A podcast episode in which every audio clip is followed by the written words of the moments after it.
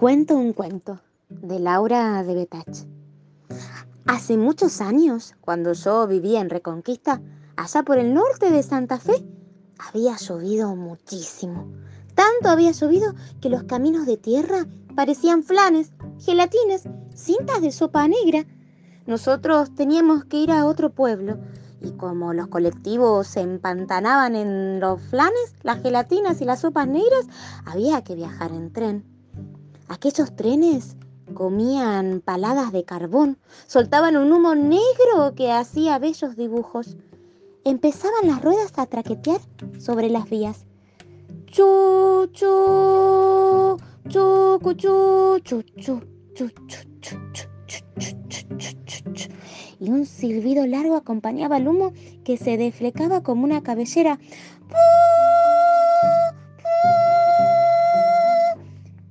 Era lindo, novedoso, vertiginoso, pero después venían largas paradas misteriosas.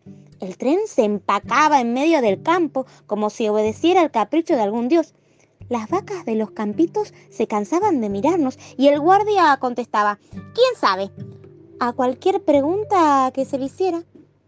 Después de un montón de tiempo, el frío era más frío y empezaba a faltar el agua y la comida. Y eso que siempre llevábamos una caja de zapatos con pollo, pan y manzanas, o milanesas y dulce de membrillo. Pero había que convidar, y éramos muchos.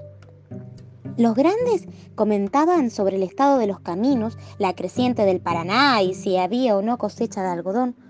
Después rezongaban. ¡Qué barbaridad este gobierno! Después se iban quedando callados. Y a mí me empezaba a dar sueño, tristeza y rabia. De pronto, el tren caminaba de nuevo. La gente se miraba sonriendo, acomodándose, menos mal, y yo escuchaba el lenguaje de las ruedas. A veces decían, che, qué dicha, che, qué chica, che, qué chica, che, qué chica, che, qué chica, che, qué chica. Otras decían, cinco pesos, poca plata, cinco pesos, poca plata, cinco pesos, poca plata, cinco pesos, poca, poca plata, cinco pesos, poca plata.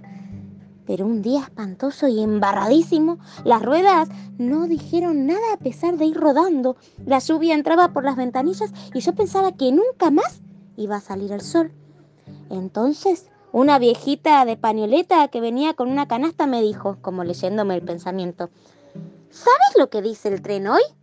Dice, tres preguntas, tres preguntas, tres preguntas, tres preguntas. A ver, a ver. Preguntemos tres preguntas, de esas que no se preguntan nunca. Y yo, ¿los perros quieren decir que no cuando mueven la cola? Y ella, ¿qué habrá inventado el agujero del mate? Y yo, cuando los trenes silban, ¿quién les contesta? Entre las dos hicimos más de tres preguntas. Después escuchamos de nuevo las ruedas del tren y decían, cuento un cuento, cuento un cuento, cuento un cuento, cuento un cuento, cuento un cuento. También decían, me contaron y te cuento, me, me contaron y te cuento, me contaron y te cuento, me contaron y te cuento. Y ella me contó más de un cuento. Y yo le conté los cuentos que sabía. Y salió el sol. Por suerte, conocí muchas viejas preguntonas, muchos trenes. Hice viajes y resultó lindo eso de escuchar y a veces callar. Solo callar para que las voces de algunas cosas llegaran. Ahora, como mi vieja panoleta, cuando viajo, escucho qué cosas dicen las ruedas, la gente. Y si se da la ocasión, cuento un cuento, cuento, cuento, cuento un cuento, cuento un cuento.